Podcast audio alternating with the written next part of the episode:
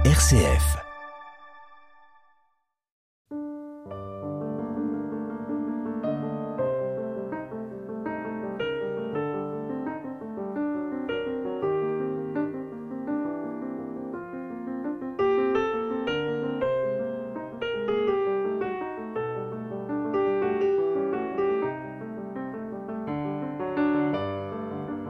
Exprimer sa gratitude, savoir trouver les mots pour dire la reconnaissance que l'on éprouve pour ce qui nous a été donné, donné par qui? Par l'autre, par la nature, par Dieu peut-être? Vaste question, n'est-ce pas? Je reçois aujourd'hui, pour une seconde émission, Christelle Bourgogne, qui est psychologue clinicienne et qui expérimente au quotidien avec ses patients, qu'ils soient jeunes ou adultes, ce que peut apporter la gratitude dans le bien-être, dans le bien-être, nous disait-elle au cours de la précédente émission. Bonjour Christelle Bourgogne. Bonjour Monserrata et merci de m'accueillir pour cette deuxième émission. C'est un plaisir que d'exprimer des émotions positives, Christelle Bourgogne, parce que je crois que gratitude et émotion positive, plus largement psychologie positive, euh, doivent être maintenant au cœur peut-être de notre entretien. Euh, Est-ce que vous pourriez nous préciser euh, tout cela, Christelle Bourgogne? Oui, avec grand plaisir. Ça me paraît vraiment très important parce que comme je vous le disais lors de la première émission, ça fait donc une trentaine d'années que je pratique mon métier. Et ce dont on se rend compte, c'est que finalement, euh, la psychologie qui était peut-être euh, euh, comment dirais-je, un petit peu un, un, domaine séparé des autres, comme si finalement la souffrance, il y a quelques années, hein, la souffrance personnelle, la souffrance mentale, il y a quelques années en arrière, était réservée à la psychologie. Et eh bien maintenant, on se rend compte que la psychologie est devenue comme un domaine transverse, hein, euh, la question de la santé mentale étant euh, maintenant un sujet que l'on retrouve dans, dans, beaucoup de domaines différents. Et euh, donc la question effectivement des émotions, si on regarde l'évolution de du métier de la psychologie. Euh, on s'est beaucoup intéressé euh, finalement euh, à ce qui se passait dans notre comportement. Ensuite, on a pu, pour ajuster notre comportement, s'intéresser au fait que ce que l'on pensait, la manière dont on décode les situations, ce qu'on en pense en fonction de nos représentations et de nos croyances, allait beaucoup conditionner nos comportements. Et aujourd'hui, ce dont on se rend compte, c'est que, eh bien, c'est principalement nos émotions qui vont conditionner nos pensées que nos pensées et nos émotions fonctionnent main dans la main euh, pour conditionner nos comportements. Les émotions, aujourd'hui, intéressent énormément les études en psychologie, puisqu'elles sont la signature de ce dont nous avons besoin et de ce qui donne du sens dans notre vie. On a pendant très longtemps dans la psychologie euh, amené le travail thérapeutique à se centrer plutôt sur ce qui était source de souffrance. Aujourd'hui, la psychologie ou les approches thérapeutiques contemporaines en psychologie tentent d'aider les patients à reconnaître qu'il y a effectivement quelque chose qui fait souffrance dans leur vie pour les aider, peut-être pas forcément à résoudre cette souffrance, mais plutôt à la reconnaître pour ce qu'elle est, de manière à pouvoir l'accepter. On ne peut pas toujours accepter les conditions qui nous font souffrir, mais par contre on peut apprendre à avoir un regard vraiment bienveillant sur soi en comprenant qu'il est parfaitement légitime dans certaines situations de souffrir. Et lorsqu'on fait ce pas vers soi, on cesse de s'incriminer, de se culpabiliser ou de se juger comme si nous étions incompétents face à cette situation. Pour reconnaître que ces situations sont difficiles pour nous, euh, apprivoiser euh, et s'apaiser autant que possible à travers cette acceptation euh, avec ce qui nous fait souffrir. Et lorsque ce premier pas est effectué, on peut réorienter notre attention vers ce qui a du sens pour nous et remettre notre énergie, réorienter notre énergie vers ce qui a du sens et en s'engageant pour commencer dans de toutes petites actions. Ça me permet de faire le lien avec la notion d'émotion. Et la croyance, j'ai envie de dire qu'il y aurait des émotions positives et négatives. On pourrait dire aujourd'hui qu'il y a des émotions qui suscitent à l'intérieur de nous des sensations désagréables. On a plutôt tendance à dire qu'elles sont négatives, mais ce n'est pas tellement qu'elles sont négatives, elles sont absolument nécessaires. si nous n'éprouvons ni de peur, ni de colère, ni de tristesse, mais on pourrait dire qu'à ce moment-là, on est plutôt déshumanisé. Une sorte de petits robots. Nous serions comme des robots. Comme peut le rêver parfois un transhumanisme euh, euh que j'oserais qualifier de dangereux. Oui, c'est-à-dire ce transhumanisme nous laisserait croire que nous n'avons pas besoin de ressentir nos émotions, que nous sommes au-delà de ça, mais ça signifierait à ce moment-là que nous serions euh, peut-être dans la toute-puissance de la pensée. Et c'est vrai que la pensée, on sait bien que si on est uniquement dans notre pensée, elle va nous amener à nous éloigner énormément de notre capacité à sentir et de, de ce qui fonde donc notre humanité. Et par rapport à cette question des émotions, oui, elles peuvent nous amener à ressentir des choses désagréables, mais si nous ressentons des choses désagréables, cela signifie qu'il nous manque quelque chose. Nous nous sommes éloignés de ce qui a du sens dans notre vie. Et ce qui va créer des émotions que vous qualifiez de positives, c'est de reprendre ce chemin-là. C'est de retrouver la voie vers ce qui a du sens vers nous et ce qui naturellement va donc nous redonner de l'énergie, du bien-être et le sentiment, la sensation que nous éprouvons du bien-être et donc des émotions positives. Vous évoquez euh, tout à l'heure, à l'instant même, la question de la santé mentale. Je voudrais, mais vous les connaissez sûrement, ces chiffres, euh, vous soumettre euh, ce chiffre-là qui m'a, comme l'on dit, interpellé.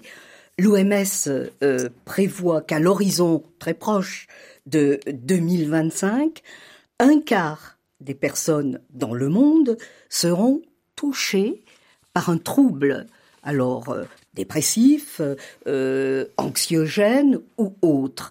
Et donc, euh, c'est une véritable question qui se pose en termes de santé publique, santé individuelle bien évidemment, que l'on ne peut pas résoudre seulement à coup d'antidépresseurs ou autres médicaments miracles ou recours par exemple aussi, on en parle beaucoup, euh, aux drogues qui euh, donnent cette illusion euh, de calmer la douleur. Donc la gratitude et avec elle vous évoquiez une autre notion importante, l'empathie. si elles étaient pratiquées plus intensément, pourraient aussi contribuer non seulement au bien-être individuel, mais aussi à un mieux-être euh, collectif dans des sociétés qui sont troubles et troublées. Oui, j'ai presque envie de dire qu'il me semble qu'il n'y a pas de bien-être individuel s'il n'y a pas de bien-être collectif. Ça me semble être une illusion de penser qu'on peut être heureux tout seul. Et ça me semble également une illusion euh, de penser qu'on peut être euh, bien, qu'on peut être dans le bien-être, alors qu'il se passe, euh, j'ai envie de dire, des événements euh, extrêmement anxiogènes, troublants, pour ne pas dire effrayants, et déshumanisants dans le reste de la planète. Nous sommes forcément, que nous le voulions ou non, nous sommes forcément touchés et sensibilisés par ce qui se passe euh, tout autour de nous. effectivement, vous évoquez euh, l'OMS, mais ce n'est qu'en 2005, hein, lors de la première conférence ministérielle organisée par l'OMS et les pays européens, que la question de la santé mentale est devenue une priorité.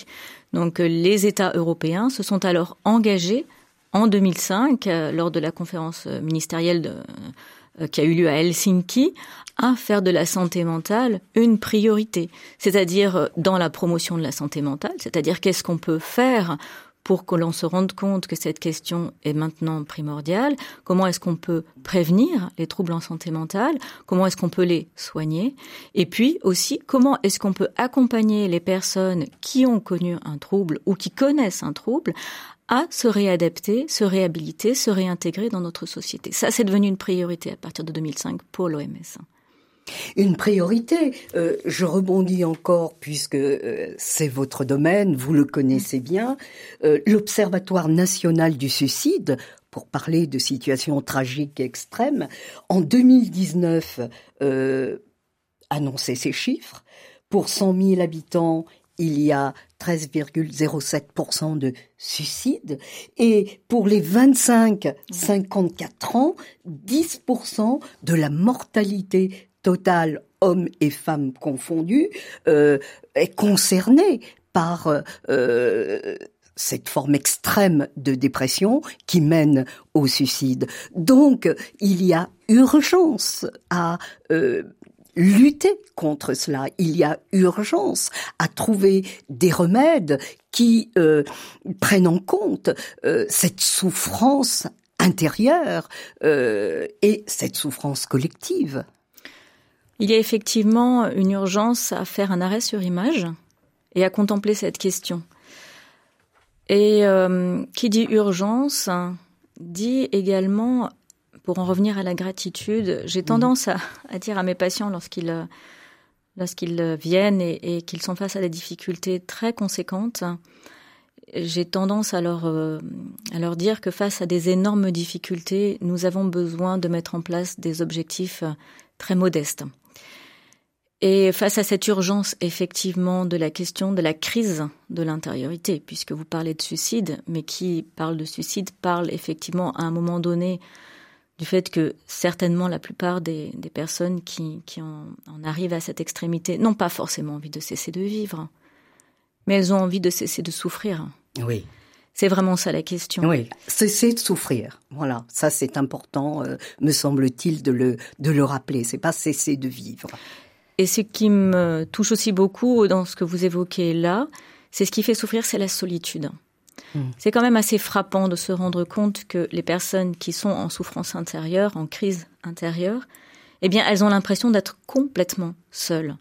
Comme si elles étaient seules à éprouver ce désarroi, cette détresse, cette désespérance, en pensant que tout le monde, finalement, autour d'elles, se porte bien et s'en sort bien.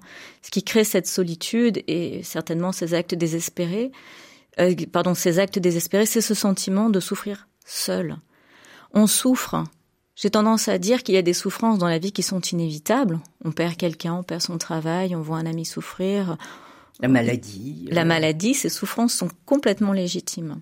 Et puis il y a la souffrance de la souffrance, c'est-à-dire la souffrance qui se rajoute à ce que nous éprouvons, si nous nous sentons seuls, si nous nous sentons coupables, si nous nous jugeons, et si nous pensons qu'il n'y a personne pour nous aider.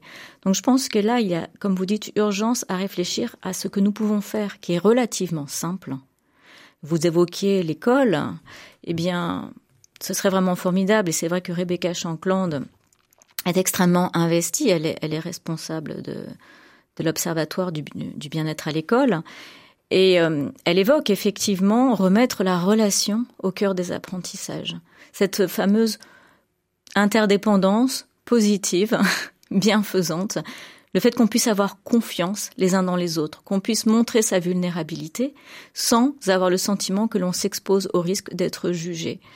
Et ça, je pense que si nous commençons rien que par ça, alors nous faisons un pas énorme vers la prévention en santé mentale et l'amélioration du bien-être et de l'apaisement intérieur. Et notamment euh, chez les enfants et surtout les adolescents, car euh, ce sont des chiffres aussi qui sont euh, terrifiants, que de voir, que de lire le, le, le, taux de suicide qui concerne en France ou ailleurs les adolescents, voire parfois quand il s'agit par exemple euh, de harcèlement scolaire, dont euh, mm. euh, quelques faits récents ont témoigné, suicides qui sont dans les actes et pas seulement dans les intentions. Oui, effectivement, vous parlez de harcèlement scolaire, c'est exactement en lien avec tout ce dont nous mm. avons parlé jusqu'à présent. Il se trouve que ce type de harcèlement augmente parce que la façon dont nous vivons actuellement, qui on peut dire, sans vouloir porter de jugement particulier par rapport à ça, mais non, une partie de notre vie maintenant est quand même à distance, est virtuelle, via euh, les, les, réseaux sociaux qui, d'un certain côté, sont extraordinaires parce que ça nous permet véritablement de rester en lien les uns avec les autres, mais qui peut aussi être une arme de destruction parce que lorsqu'on est loin de l'autre, lorsqu'on on lui envoie ou on lui écrit des messages de, de critique et de jugement. Et de haine. Parfois. Et de haine. Si cette personne n'est pas en face de nous, nous parlions des émotions, nous n'avons pas la capacité à décoder, à décrypter ce que cette personne est en train de ressentir. Nous n'avons pas son visage, nous n'avons pas ses expressions faciales, nous n'avons pas l'expression de ses émotions sous nos yeux. Nous sommes donc coupés de la capacité à nous ajuster et à être touchés par ce que cette personne ressent lorsqu'on lui envoie des messages aussi agressifs, violents et destructeurs. Donc effectivement, il me semble que par rapport à cette question du harcèlement, eh bien, et par rapport à cette question d'isolement et de solitude, la personne qui va recevoir ce type de témoignage, au bout d'un moment, va avoir l'impression qu'elle n'a nulle part où se réfugier.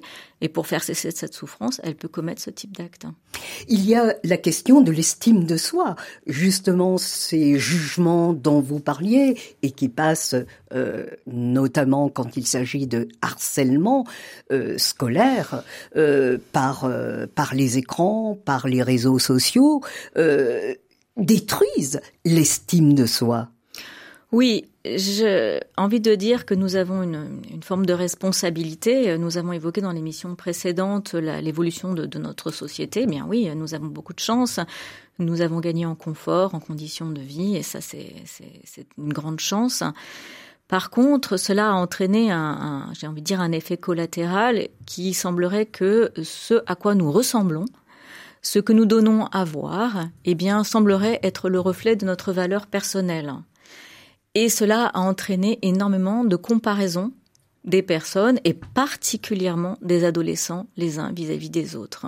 Il faut que je m'impose ou bien je vais attirer l'attention, je vais me sentir aimé par rapport à la à mon apparence, peut-être à la façon dont je m'habille, ce que je donne à voir.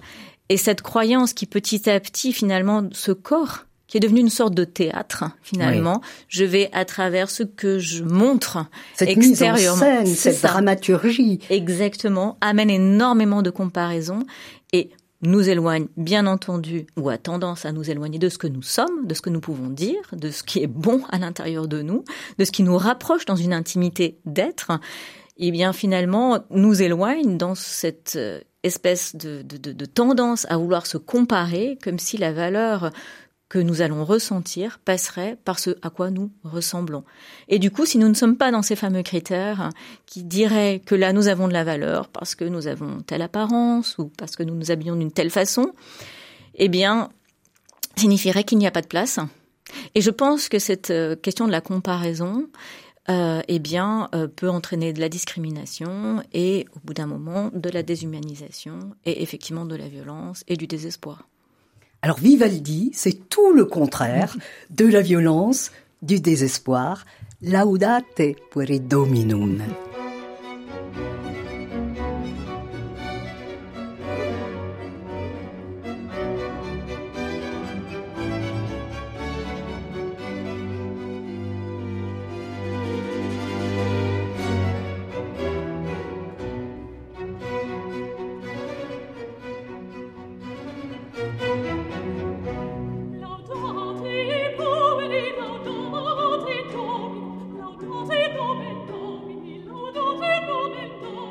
Laudate per Domino.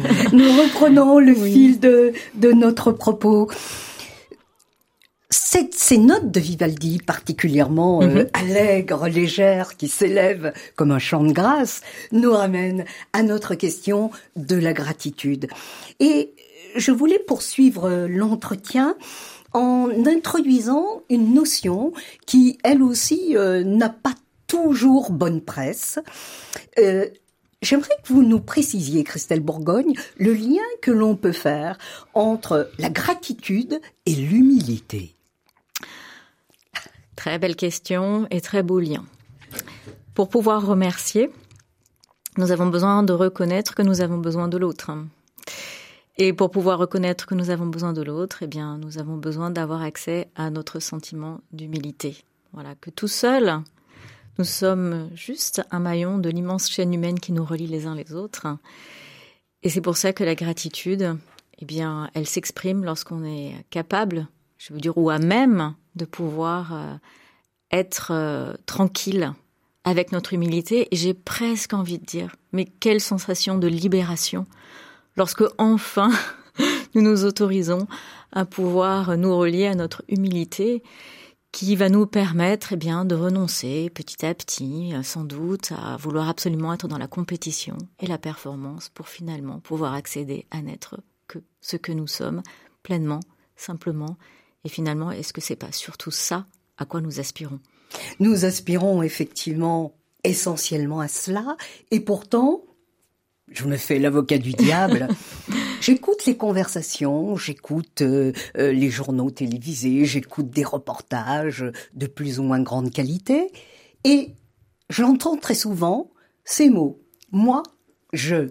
Moi, personnellement, je pense que moi, personnellement, au niveau du vécu, etc.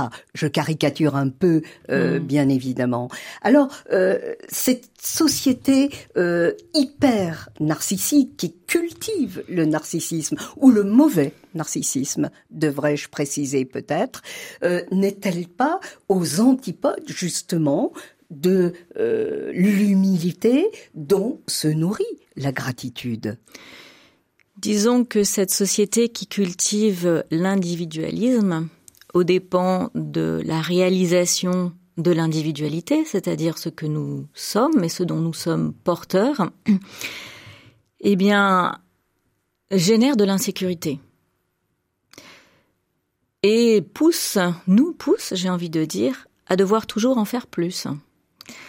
Donc il faudrait toujours avoir à prouver qui nous sommes, mais il me semble que cette euh, cette euh, sensation que nous avons de, de, de tout le temps prouver qui nous mmh. sommes vient de cette insécurité. Ça nous donne l'impression que les autres ont plus, ou parce que la façon dont ils s'expriment fait qu'ils seraient mieux que nous. Et du coup, plutôt que de faire ce dont nous parlions précédemment, un arrêt sur image pour voir finalement, mais comment est-ce que je me sens maintenant? Qu'est-ce qui se passe pour moi? Mais qu'est-ce que ça me fait vivre finalement d'avoir toutes ces personnes autour de moi qui euh, euh, cherchent à peut-être montrer à quel point elles sont extraordinaires, mais est-ce que dans le fond, je, je, ne me rends pas compte que ça me met dans cette profonde insécurité? Est-ce que ça nourrit pas à l'intérieur de moi le sentiment que je pourrais finalement jamais parvenir à avoir enfin confiance en moi si nous faisions cet arrêt sur image? Si nous nous rendions compte finalement ce que l'environnement nourrit d'insécurité à l'intérieur de nous, peut-être que nous en aurions assez de vouloir nous mettre en avant. Pour commencer finalement à prendre soin de ce dont nous avons besoin, nous rapprocher de notre humanité, notre besoin de rendre grâce, de revenir à ce que nous avons déjà, ce que nous sommes déjà, pour pouvoir ensuite pouvoir nous tourner vers les autres et partager à nouveau tout ce que nous avons à l'intérieur de nous qui nous permet de nous sentir utiles, bons pour les autres. Bon pour les autres. Je pense que vous allez être sensible à un petit texte que je vais lire pour vous, Christelle Bourgogne, bien sûr, mais aussi pour euh, nos auditeurs. Ce petit texte, c'est Albert Camus qui l'a écrit le 19 novembre 1957. Il l'a écrit à son instituteur après qu'il a reçu le prix Nobel. Voici Albert Camus qui parle. Cher monsieur Germain, j'ai laissé s'éteindre un peu le bruit qui m'a entouré tous ces jours-ci avant de venir vous parler un peu de tout mon cœur. On vient de me faire un bien trop grand honneur que je n'ai ni recherché ni sollicité. Mais quand j'ai appris la nouvelle, ma première pensée, après ma mère, mm. a été pour vous. Sans vous, sans cette main affectueuse que vous avez tendue au petit enfant pauvre que j'étais, sans votre enseignement et votre exemple, rien de tout cela ne serait arrivé. Je ne me fais pas un monde de cette sorte d'honneur, mais celui-là est du moins une occasion pour vous dire ce que vous avez été et êtes toujours pour moi et pour vous assurer que vos efforts, votre travail et, le cœur généreux que vous y mettiez sont toujours vivants chez un de vos petits écoliers qui, malgré l'âge, n'a pas cessé d'être votre reconnaissante élève. Albert Camus. Belle lettre, belle lettre de gratitude, Christelle Bourgogne. Qu'est-ce qu'elle vous inspire, cette lettre euh, d'Albert Camus à son instituteur, qu'il n'a pas vu depuis des années? Et d'ailleurs, euh, Monsieur Germain répondra euh, une très, très belle lettre, très touchante à son ancien élève. Mais je trouve que cette lettre est vraiment très éloquente et, ce qu'elle m'inspire très spontanément, ce à quoi été très sensible quand vous avez lu ce texte que je connais par ailleurs, c'est qu'on entend à plusieurs reprises dans ce texte être. Ce que vous avez été pour moi est toujours présent à l'intérieur de moi. Et ça, je crois que c'est vraiment la grande force, en fait, de ce dont nous avons parlé tout au long de ces émissions. On peut recevoir un tas de choses euh, d'un tas de personnes, enfin des cadeaux, enfin on parlait de cette matérialité. Mais là, ce qui est remarquable dans ce texte, et que j'éprouve le besoin de souligner, c'est ce que dit Albert Camus. Ce que vous avez été pour moi est toujours là à l'intérieur de moi et restera à l'intérieur de moi jusqu'à la fin de ma vie. Ça fait maintenant partie de moi.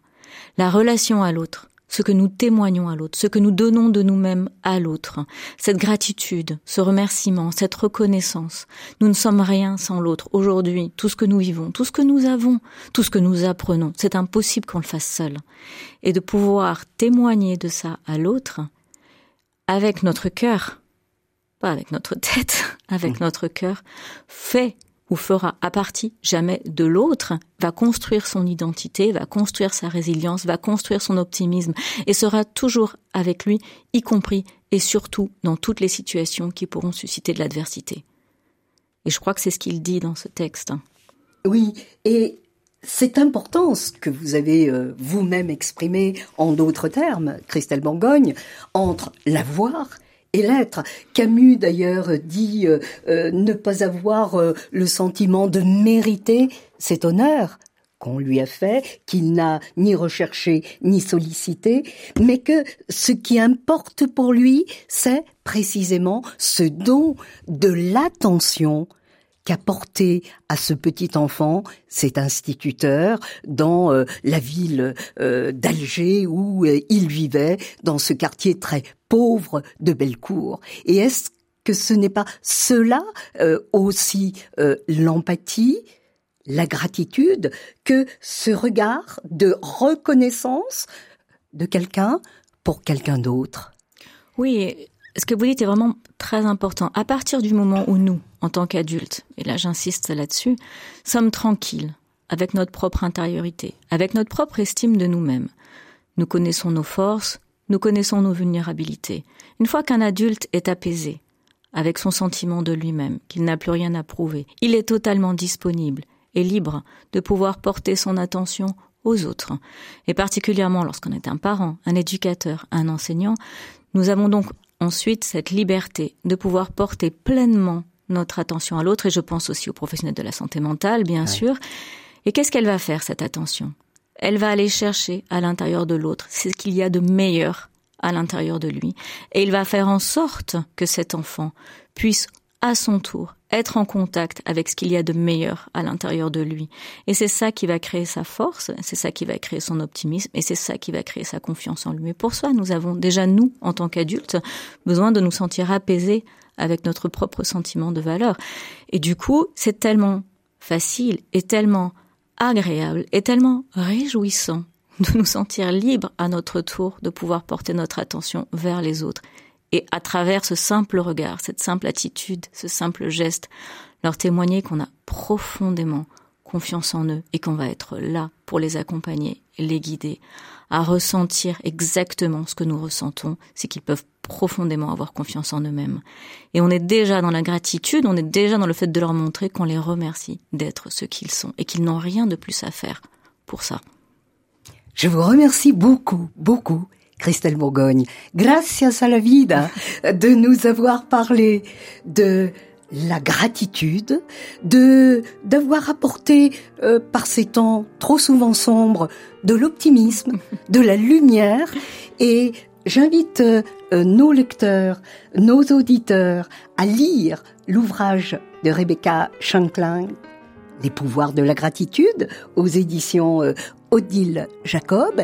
Et je les invite aussi à lire euh, ce que fait Christelle Bourgogne en tant que psychologue clinicienne qui exerce à Lyon, je le précise. Je vous signale également un cycle de conférences en présence justement de Rebecca Shankland, Développer la motivation et le bien-être à l'école. Ces conférences se tiendront le 18, le 17 février, le 26 mars, le 11 avril et ces conférences se feront au bénéfice euh, d'associations de protection de l'enfance. Merci beaucoup. Merci beaucoup, Montserrat.